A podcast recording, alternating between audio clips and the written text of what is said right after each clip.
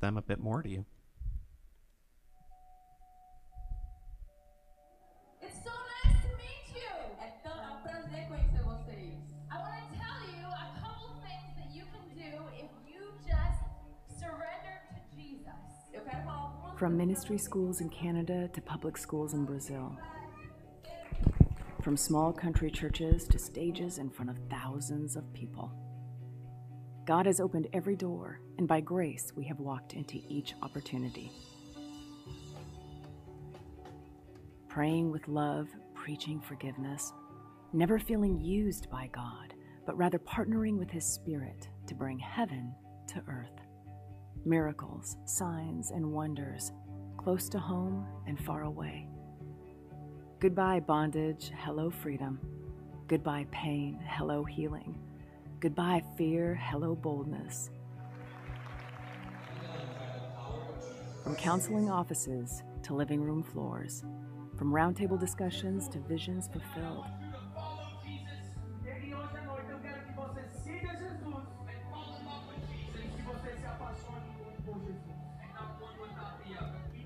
lighting fires and fanning flames. Awakening Hope Ministries.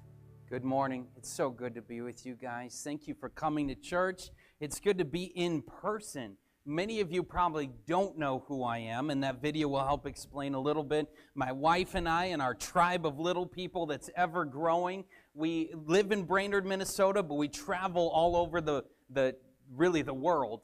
We just did uh, crusades in Brazil, several in Africa. We've got several things cooking in the fire. Many of you may have heard about the tent revival that we've done multiple times in Baxter, Minnesota.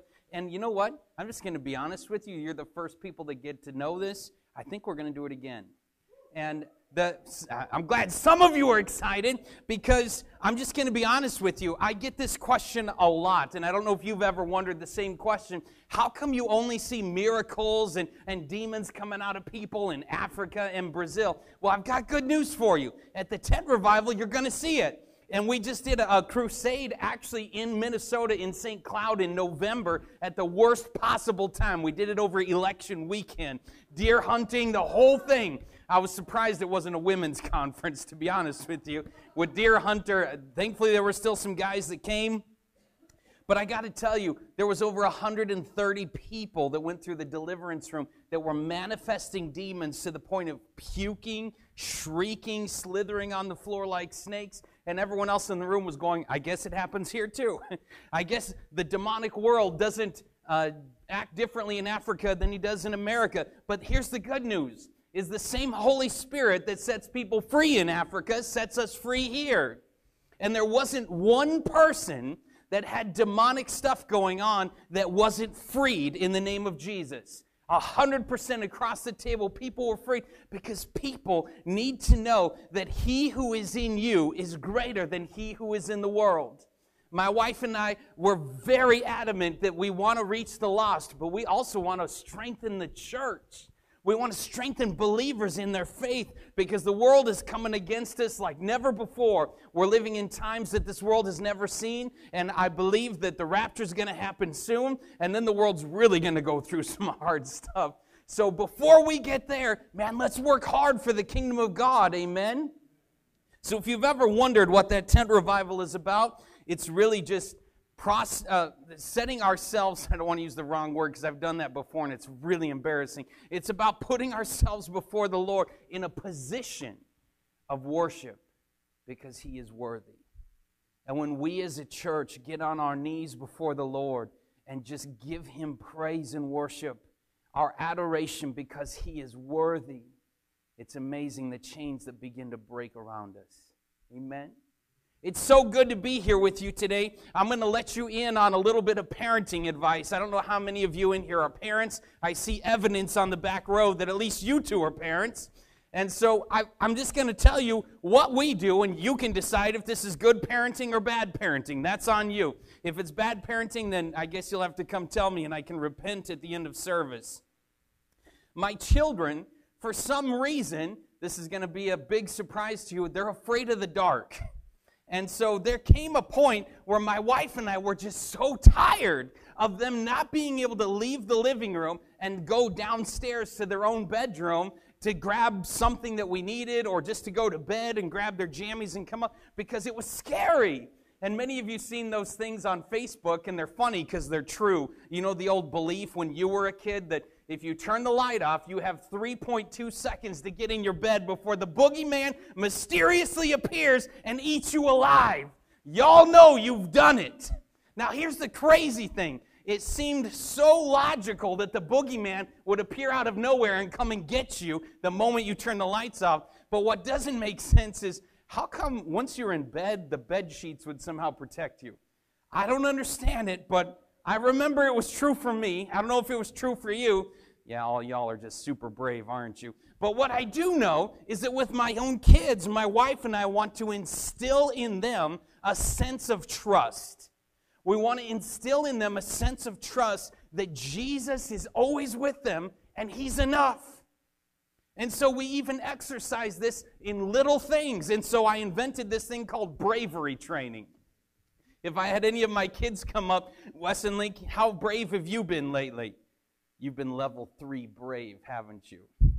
You've been so brave we, what we do is the kids come into the living room and they get to choose the level of brave that they want to do. There's level one, two, and three, and you might be saying, what's the difference? Well, level one is you have to go down by yourself with all the lights on and complete a task to prove you were really down there. Level two is go down there, turn the lights off, and come back up. Level three brave is a big deal. That's where you have to go down there with all the lights off, sit in the dark laundry room, and say the ABCs loud enough for me to know you sat in there for at least 30 seconds. That's scary stuff.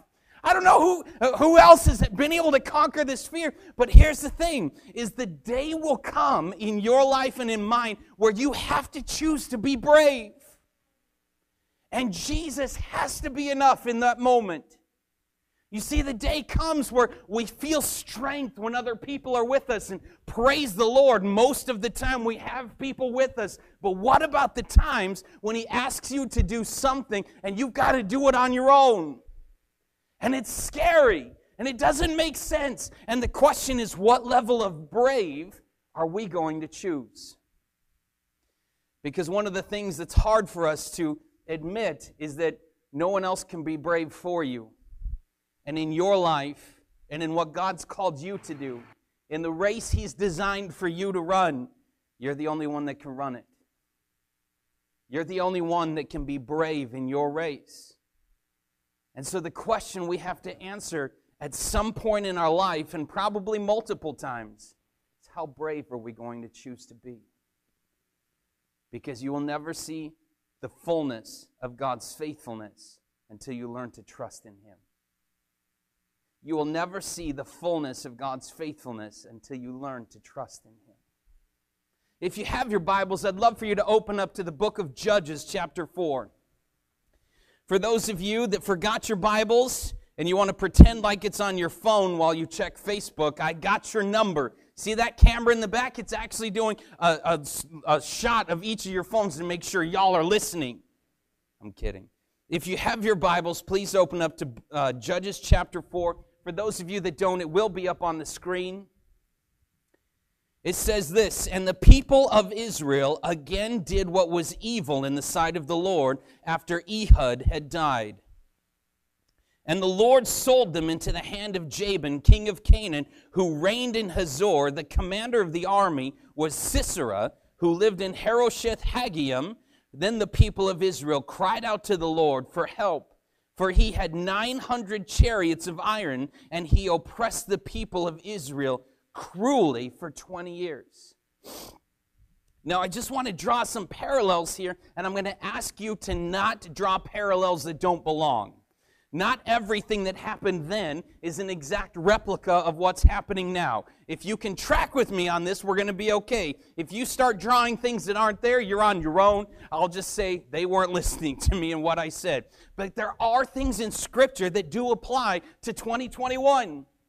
And one thing I want to ask you is this what did the trial that is that we're still enduring in 2021 that began back in 2020 what did that produce in you you see, there's a man named Charles Stanley that says this, and I agree with him that a wise man or woman never wastes their money, a wise person never wastes their time, and a wise person never wastes a trial. Now, understand what I'm about to say. I'm not saying there isn't truth involved in what we're going through, but what I'm saying is, is that most of us wasted our time pointing fingers and saying, hey, this whole thing is China. This whole thing is the Democrats. It's the Republicans. It's Joe Biden. It's Trump. And it doesn't really matter where you land on that because the moment you start pointing fingers out here is the moment you forget that the trial is producing something in you.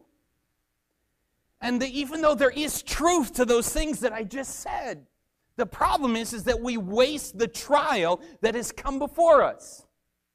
And I read this, and this is a cyclical thing for the people of Israel. You need to understand why they were sold into the hands of their enemies. It's not because they messed up a couple times or they sinned once or twice. It's because they had given themselves over to great evil. They had given themselves to so much evil that you could no longer tell the difference between God's people and the world. And God finally said, Enough is enough. I'm going to sell you into the hands of your enemies for a purpose. There is a trial coming that has a purpose. And it's not just to punish you for what you've gone through, it's actually to purify you. Now, I didn't say that God is the author of what we went through last year, but I am saying He was the author of what they went through. What I am saying is that the the, the allegory is true, the analogy is true. That no matter why you're going through what you're going through, I'll be honest with you, it doesn't matter how the trial came, it's what it's producing in us. Because for Israel, God used a trial to purify them and turn them back to Him. And what blows me away is that it says that this evil army, the Canaanites, is essentially is who they are, and their commander Sisera oppressed them cruelly for 20 years. What blows me away is that at the end of 20 years, they finally decided to cry out to the Lord. They finally said, Enough is enough. We can't handle this trial on our own anymore. We need some help. Jesus, help us. It's amazing to me that it doesn't say they cried out for 20 years. It says they waited 20 years to finally humble themselves to a place where they would turn back to the Lord. That's insane to me. Because I want to believe that I'm different. I want to believe that I'm more humble than that. But the problem is, is I'm not sure. Because I know I can be a prideful person. I'm pretty sure some of us in this room would say, Yeah, I think I can be too. And sometimes we go through stiff, we go through trials and things, and we are stiff necked, and we do not turn to the Lord because I got this, I can handle this. And the whole time, the Lord is desiring us to return. You see, if they would have cried out much sooner, the trial would have ended much sooner. But instead, they took 20 years to humble themselves and this is what I want to say He who humbles himself quickly hears the voice of God. He who humbles himself quickly hears the voice of the Lord. And I'll say this again it doesn't matter who the trial came through, what is it producing in us? Because I hope it's producing good things. Because a wise person never wastes their money, their time, or a trial. And I'll tell you, I hope it's what it's producing me is a fire in my stomach for Jesus Christ. It's producing in me a fearlessness to go into a world that's living in fear where I can know that He is with me and He is enough. The very next verse it says this Now Deborah, a prophetess, the wife of Lapidoth, that's a heck of a name, Lapidoth was judging Israel at that time. She used to sit under the palm of Deborah between Ramah and Bethel in the hill country of Ephraim. And the people of Israel came up to her for judgment. She sent and summoned Barak the son of Abinoam from Kadesh Naphtali and said to him, Has not the Lord, the God of Israel, commanded you, Go gather your men at Mount Tabor, taking 10,000 from the people of Naphtali and the people of Zebulun? and I will draw out Sisera, the general of Jabin's army, to meet you by the river of Kishon with his chariots and his troops, and I will give him into your hand. I want to pause here for a moment just to describe to you what's going, because sometimes you hear so many names and, and titles of places, you just get lost in the mix. We're in the book of Judges where there's not a king over Israel yet. It's they have a cyclical thing that they go through. It's they get uh, they live in God's freedom, then they give themselves to evil, and then they get sold into slavery, and then they God frees them through a judge that rises to the occasion. And this whole book is about people that rise to the occasion to set God's people free as they turn back to Him. Now, what's fascinating to me is that the Bible does not mention certain details for no reason. And one of the details it gives us that's very important, important is it says the people of Israel cried out to the Lord for help because the enemy had 900 chariots of iron. It could have just said the enemy has a great big army, but he was specific enough to say they were scared of the army because they had 900 chariots plus this massive army, and they knew they were powerless to overcome. It didn't matter if the whole nation rose up together, they didn't have the weaponry, the, the people to overtake these 900 chariots. Why is this important? I want you to log that number in your mind for later in this sermon. They were afraid of the enemy because of what the enemy carried. Now, if you are saying, why were they so scared of 900 chariots? I mean, I saw Ben Hur and he took down a couple chariots all by himself. Well, it's kind of like taking a knife to a tank fight. That's why they were afraid. Because they knew they were not Ben Hur and they could not physically overcome the enemy. And they finally realized that there was only one way out, and that's for a God who is bigger than what they were facing to make a way where there is no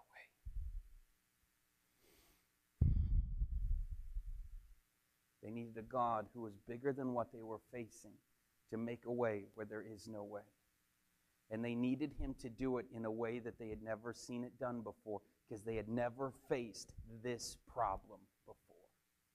Had they been taken captive before? Absolutely. But they'd never faced 900 chariots of iron before.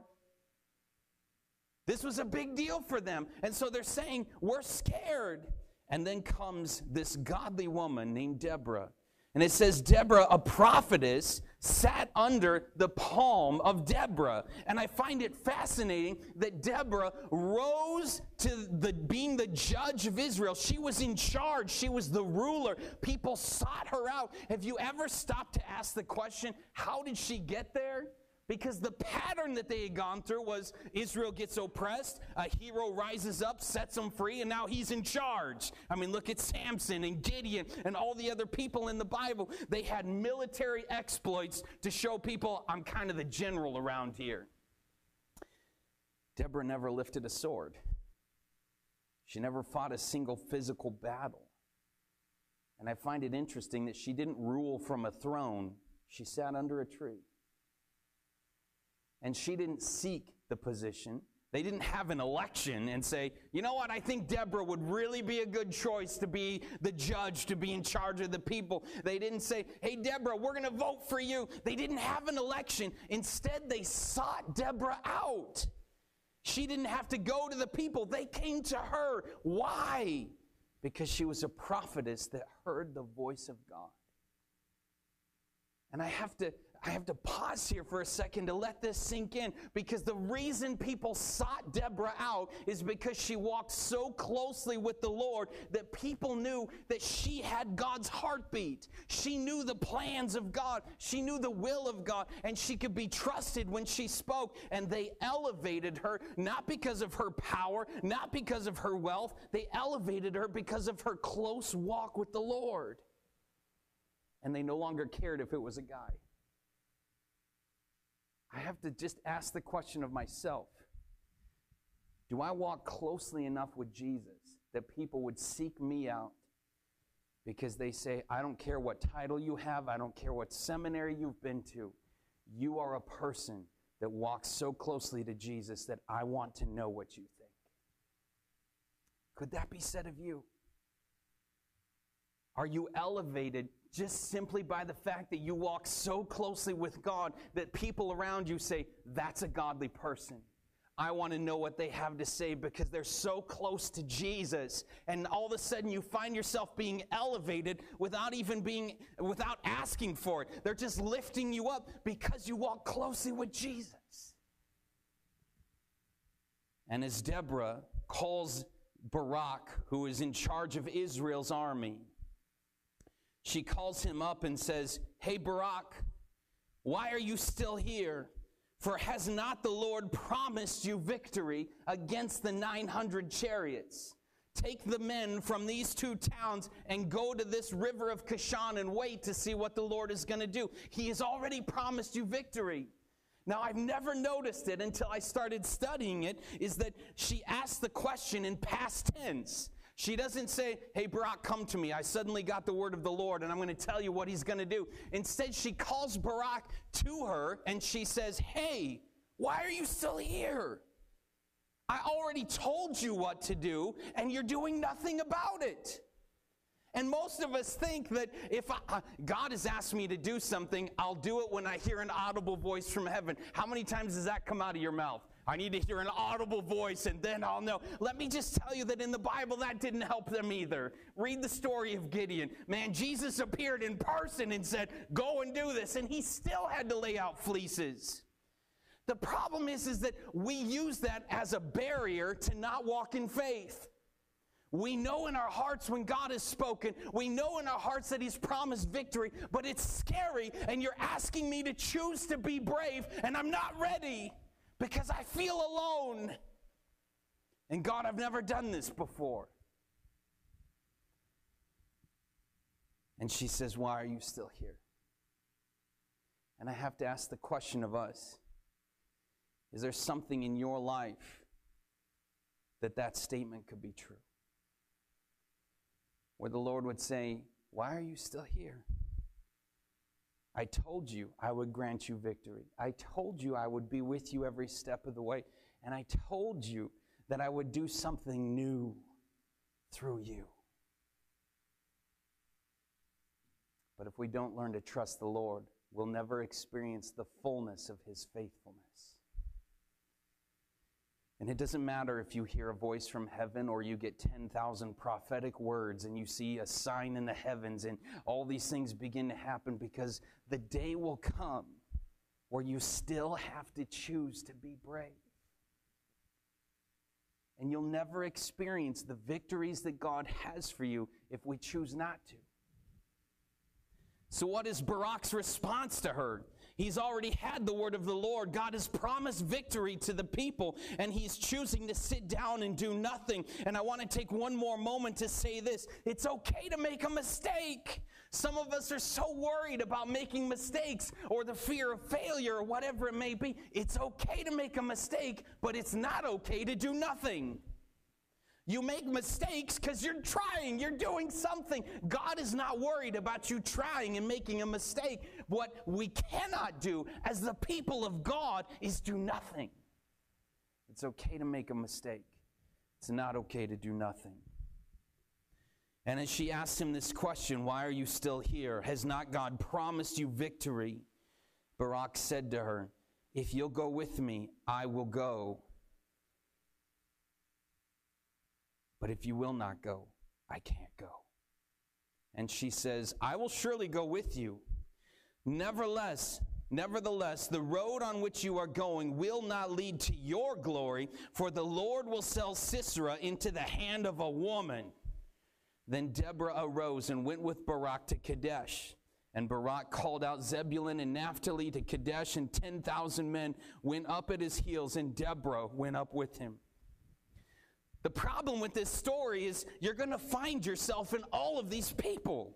There's going to be times where you're the one being brave and telling someone else, come on, buck up, you can do this. And there's going to be other times you're going to be like this guy Barak, and he's you're going to say, but I can't go on my own.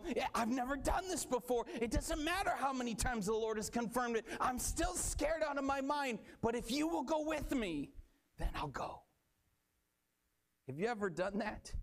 I'm scared and I just need to know that you're with me and then I'll go. You look to a Deborah in your life, someone that is strong in the Lord, and you say, I can do this as long as I know you're with me because I need you to be strong for me. Now, keep in mind, I'm not saying it's wrong to have people go with you. What I'm saying is he missed the mark of God for his life because he chose not to be brave. And we know this because Deborah responds to him and says, Hey,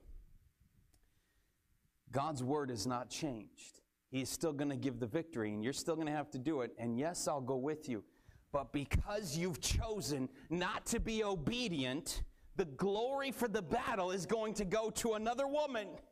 I find it fascinating that this story is about a bunch of women rising to the occasion as men sat down and did nothing. That's scary. Because I don't know if that statement could still be said of today. I- I know we could get into a theological battle about women in ministry, but let me just ask this question before you even go that route. Are the men doing it? Because if they're not, God's not afraid to use a woman, and He'll get it done. If the men sit down and do nothing, God will get it done. And so we see something here that's extremely important, and I want to take a second to go on just a little tangent, if you'll permit me, and it's not a vote, so I'm taking it with or without you. Is that we need to know that as she looks at him and says, The glory is going to go to another person because you chose to sit down and do nothing. This is a serious offense. She's saying that your fear expected the opposite of God's word. So it doesn't matter what God has spoken to you. When you live in fear, you expect the opposite of what God has spoken. That's a big deal. Because when we live in fear, God has spoken truth and we expect the opposite of what God has said.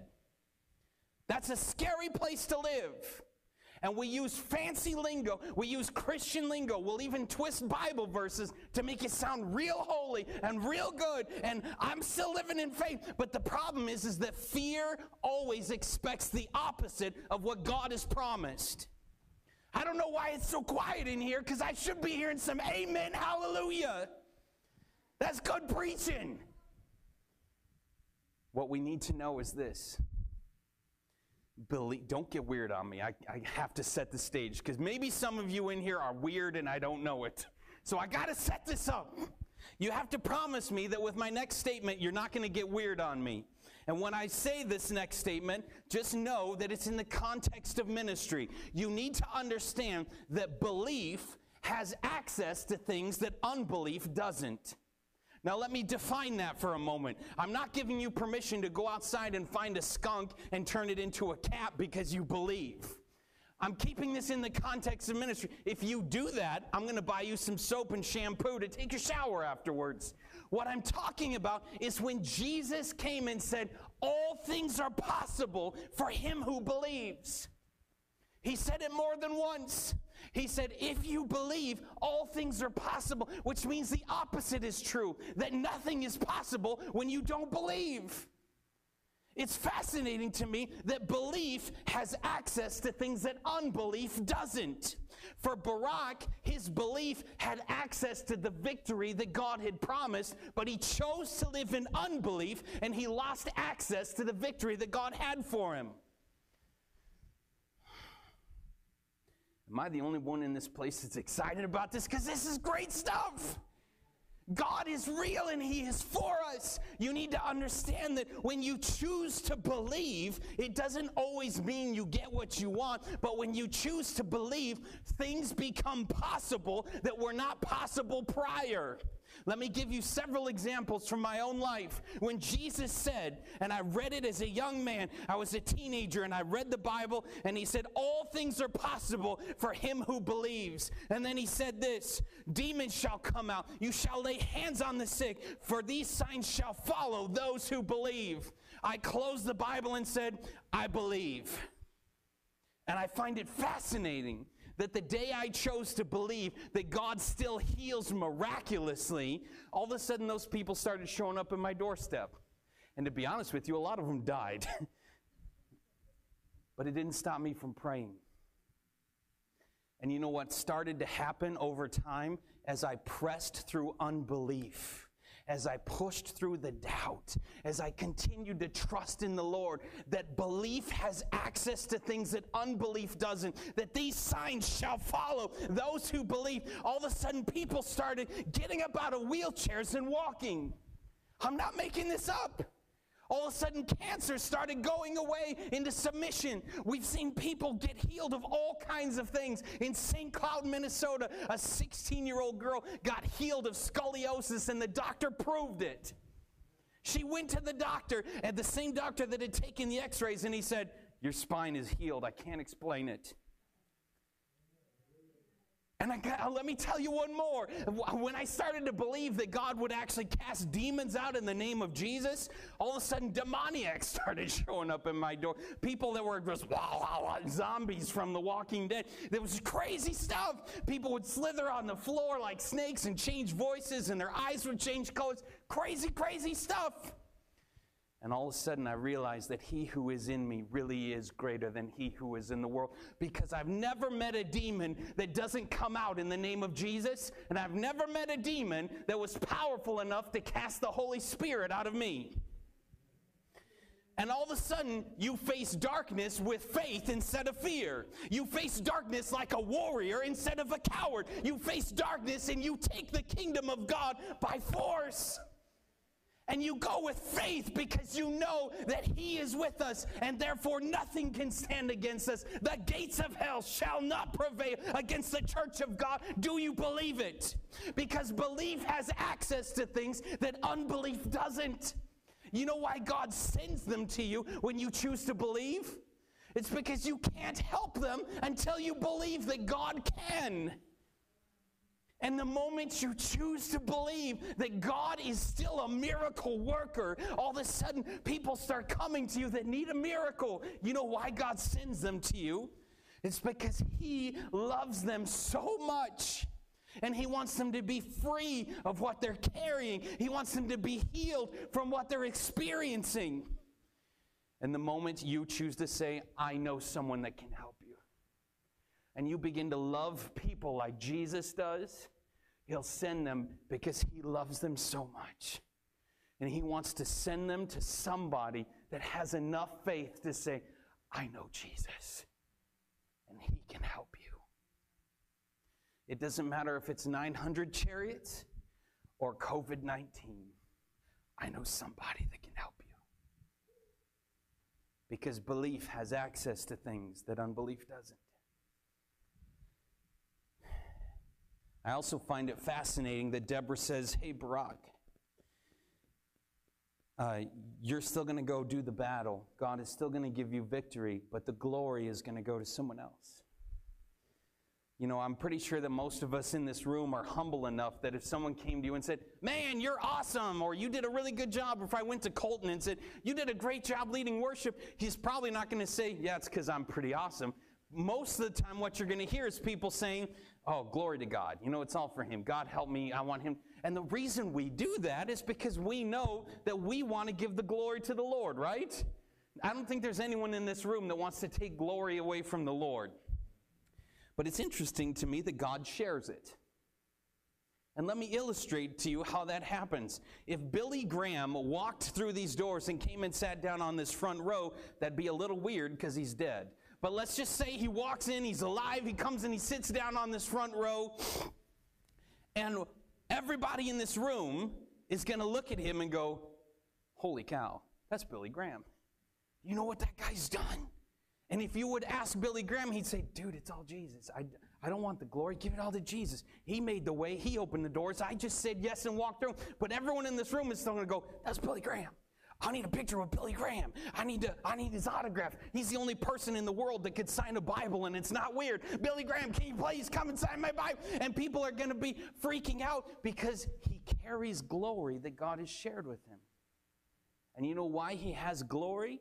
Because he did what God called him to do. When you do what God has called you to do, he lifts you up too, whether you want it or not. God is saying, hey, look, this is my son. This is my daughter with whom I am pleased. and I will lift you up in the presence of your enemies and show them that this is my child that chose to trust in me, that chose to believe that I am who I say I am. Please don't let someone else do what God has called you to do. Because God has called you to do it first. How painful would that be? To have to sit down and watch somebody else finish what you were supposed to do. And so Barak, he musters up his people and they march. Now, this next verse I want to read to you because it is important. Now, Heber the Kenite had separated from the Kenites the descendants of Hobab, the father in law of Moses. And he had pitched his tent as far away as the oak in Zaanannim, which is near Kadesh. What does all that mean? Why is this verse suddenly interjected in the middle of the story when it doesn't seem like it has a purpose? I'm going to tell you why. Because God is taking a moment to show you how He's still going to fulfill what He said He was going to do. He's just not going to use Barak to do it.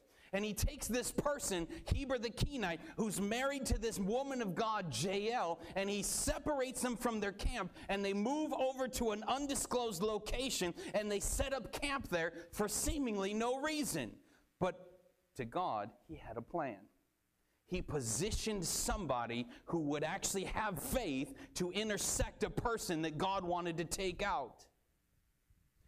And then the story comes back to Barak and Sisera. And to remind you, Sisera is the commander of the evil army. And it says this When Sisera was, was told that Barak, the son of Abinoam, had gone to Mount Tabor, Sisera called all, all of his 900 chariots of iron and all the men who were with him from Harosheth Haggim to the river of Kishon. And Deborah said to Barak, Up for this is the day in which the Lord has given Sisera into your hand. Does not the Lord go out before you? So Barak went down from Mount Tabor with 10,000 men following him, and the Lord routed Sisera and all of his chariots and all of his army before Barak by the edge of the sword. And Sisera got down from his chariot and fled away on foot. And Barak pursued the chariots, and the army of Harosheth Haggim and all the army of Sisera fell by the edge of the sword. Not a man was left other than Sisera, the commander. Now, that was a lot of words to say this that God had told Barak to get the Israelite army in order and bring them down to the river by Kadesh.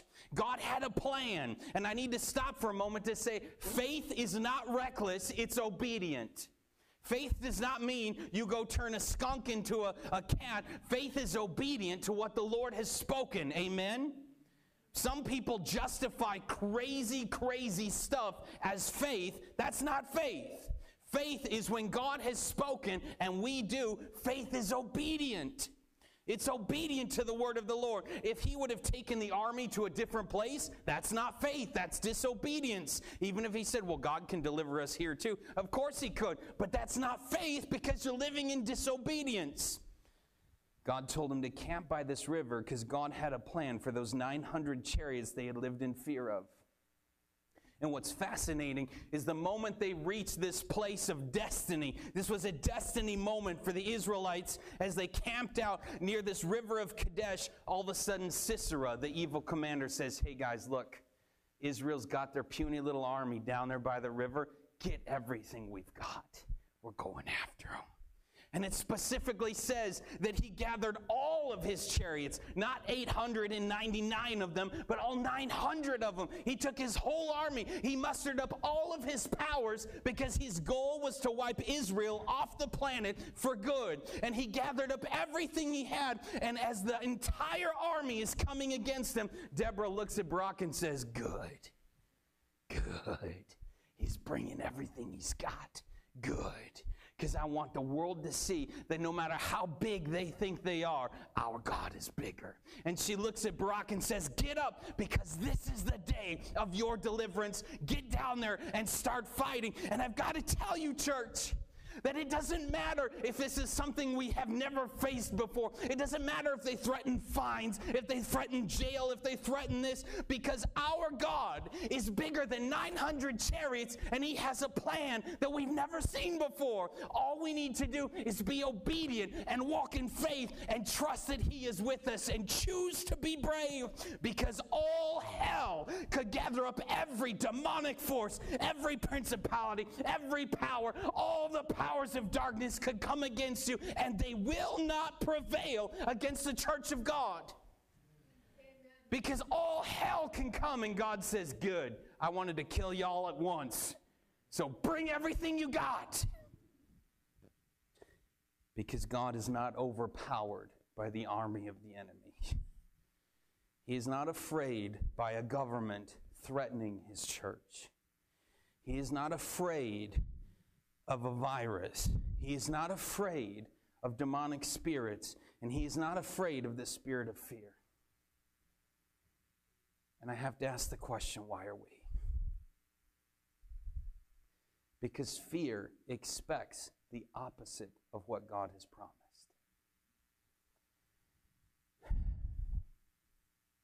You know what's fascinating to me is that God had a plan for those 900 chariots. And if you read in the next chapter, in chapter 5, it tells you what happened to those chariots. They came down to the river, and as they were crossing exactly where God had told the Israelites to camp, these, Israel, these, these chariots came through and they got stuck in the mud, and they couldn't pass through. And then waters came and washed some away, and they couldn't turn around and couldn't get out. So all of a sudden, the chariots were useless by a supernatural move of God. And all of a sudden, the Israelites rose up because they saw the finger of God destroying the enemy before them all they needed to do was move forward in the word of the Lord and be obedient and choose to be brave. And they destroyed every single person except one the commander of the army. Verse 17, it says, But Sisera fled away on foot to the tent of Jael, the wife of Heber the Kenite, for there was peace between Jabin the king of Hazor and the house of Heber the Kenite the Kenite, and Jael came out to meet Sisera and said to him, Turn aside, my lord, turn aside to me, and do not be afraid. So he turned aside into her tent, and she covered him with the rug, and he said to her, Please give me a little water to drink, for I am thirsty. So she opened a skin of milk and gave him a drink and covered him. Can we stop here for just a second? Because if you ever notice the fact that the dude was thirsty, he was fleeing for his life. It was probably hot. He was, he was sweating out every last drop of water he had. The dude was parched. He needed some water. He asked for water, and the woman gave him milk. Have you ever noticed that? He said, I need some water. And she's like, Actually, I got this milk. And I don't think it's a far stretch to say they didn't have refrigerators back then, so it was probably warm milk. And for those of you that have ever experienced drinking warm milk when you're really tired, man, it'll put you in a coma quick, won't it? And I just got to say this a woman with a plan is death to a man with no brain. A woman with a plan is death to a man with no brain. Because he should have been thinking, wait a second, that's not water. Why are you giving me all this milk? Said, I don't know. You look like you could use some milk. milk is also not a great thing to drink when you're dehydrated, just so you know. So this dude falls into a deep sleep. I'm just going to give all you husbands a word of advice. If you ever ask your wife for a cup of water and she comes back with warm milk, I hope you hid the hammers and the nails. just saying. Just saying. Because remember when we had those two verses interjected for seemingly no reason about Heber the Kenite being taken away from his people and planted over here? That's why. Because this is Heber the Kenite's wife, Jael. And it says, and he said to her, Stand at the opening of the tent, and if any man comes and asks you, Is anyone here? Say no. But Jael, the wife of Heber, took a tent peg and a hammer in her hand. Then she went softly to him and drove the peg into his temple until it went down into the ground while he was lying fast asleep from weariness. So he died. Sometimes there's verses in the Bible that I'm like, is it really necessary to describe it? I think we get the picture. The dude's got a nail through his forehead and she nailed the sucker to the ground. I'm pretty sure he's dead, but it leaves no doubt the dude's dead, just so you know. She drove the nail through his head, through his temple, and actually nailed him to the ground. And behold, as Barak was pursuing Sisera, Jael went out to meet him and said to him, Come. I will show you the man whom you are seeking. So he went into her tent, and there lay Sisera dead with the tent peg in his temple. How much that must have hurt his heart to see what he was supposed to do being done by someone else. That's the guy I was supposed to take out. And now the glory is going to this woman, Jael, because she had enough faith and enough plan to do it all on her own. And I love, we're going to skip over to chapter 5, verse 2. It says that the leaders took the lead in Israel, the people offered themselves willingly. Bless the Lord.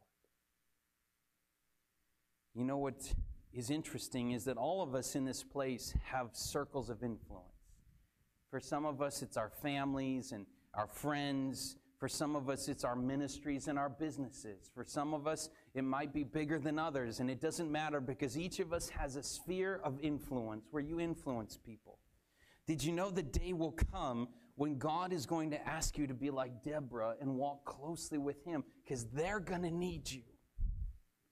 And you're going to have an opportunity to be Deborah for somebody else, to be their strength because they can't do it on their own. And there's going to be days where you're tempted to be like Barak, where God has said, I've promised you victory. Just walk in faith because I am enough. Just choose to be brave. And if you don't, God's still going to get it done, but He wanted to do it with you. You know, my mom on her deathbed, this may sound crazy to some of you, but she was dying of cancer and at her the tail end of her life, moments before she died, the Lord opened the heavens and she could see Jesus. And she began to speak to us as we surrounded her deathbed and she talked about, I see Jesus. And she was so excited. She reached for the sky, and I thought she was going to come right out of that bed and fly up there on her own. And we got to hear a one way conversation between her and Jesus. And as she sat there, she asked many questions. And at one point, her face grew a little sad. And we said, Mom, what, what's going on? And she said, He's asking me if I want to go home or if I want to stay here. He's telling me that I still have work to do here, that there's still a book I'm supposed to write. And she had talked about this book for years. And guys, I'm not throwing darts at my mom, but I'm telling you, she went home and she didn't finish what God had for her. Don't let that be you. Because God wants to show you his faithfulness. He's called you to do something amazing. And he wants, as you walk in obedience, he wants to reveal his faithfulness to you. He wants to show you that He has power over everything you could face. But if we choose to live in fear, we will always expect the opposite of what God has promised. Ladies and gentlemen, I am so happy to be here. Thank you for having us come. What we're about to do is uh, we're just going to have a, a, time of prayer, a, a, worship song, and, and like usual, you'll be released as soon as the worship song is done. And if you're watching online and you're saying, This is hitting me and I need some prayer because I don't feel very brave, then they have a connect card that you can fill out and fill in your prayer request. Man, there's men and women of God here that would love to pray for you by name that would love to lift you up in your circumstance so that you can see God's faithfulness in your life and not just everybody else's. And if you're here in this room today and you're saying, man, uh, I just could use a little bit of oomph to get going in what God has called me to do, I would love to pray for you. I would love to pray for you. Did you know this isn't a shame thing? This is what brothers and sisters in Christ are for. Because Lord knows there's times when I need someone to give me some oomph in my faith. There's times that when we stand together, we can actually help give each other strength. If there's one thing I can promise you, it's this that everything God has said that He will do, He will do it. Because it's impossible for Him to be unfaithful. He has to be faithful to His word. And the question for us is are we going to be brave? Are we going to choose to trust Him? Are we going to walk in obedient faith? Because then you will experience the fullness of His faithfulness. And all the things that you face, that you feel like you don't have the power to overcome, let me remind you He who is in you is greater than He who is in the world. Amen. You guys are amazing. Would you mind bowing your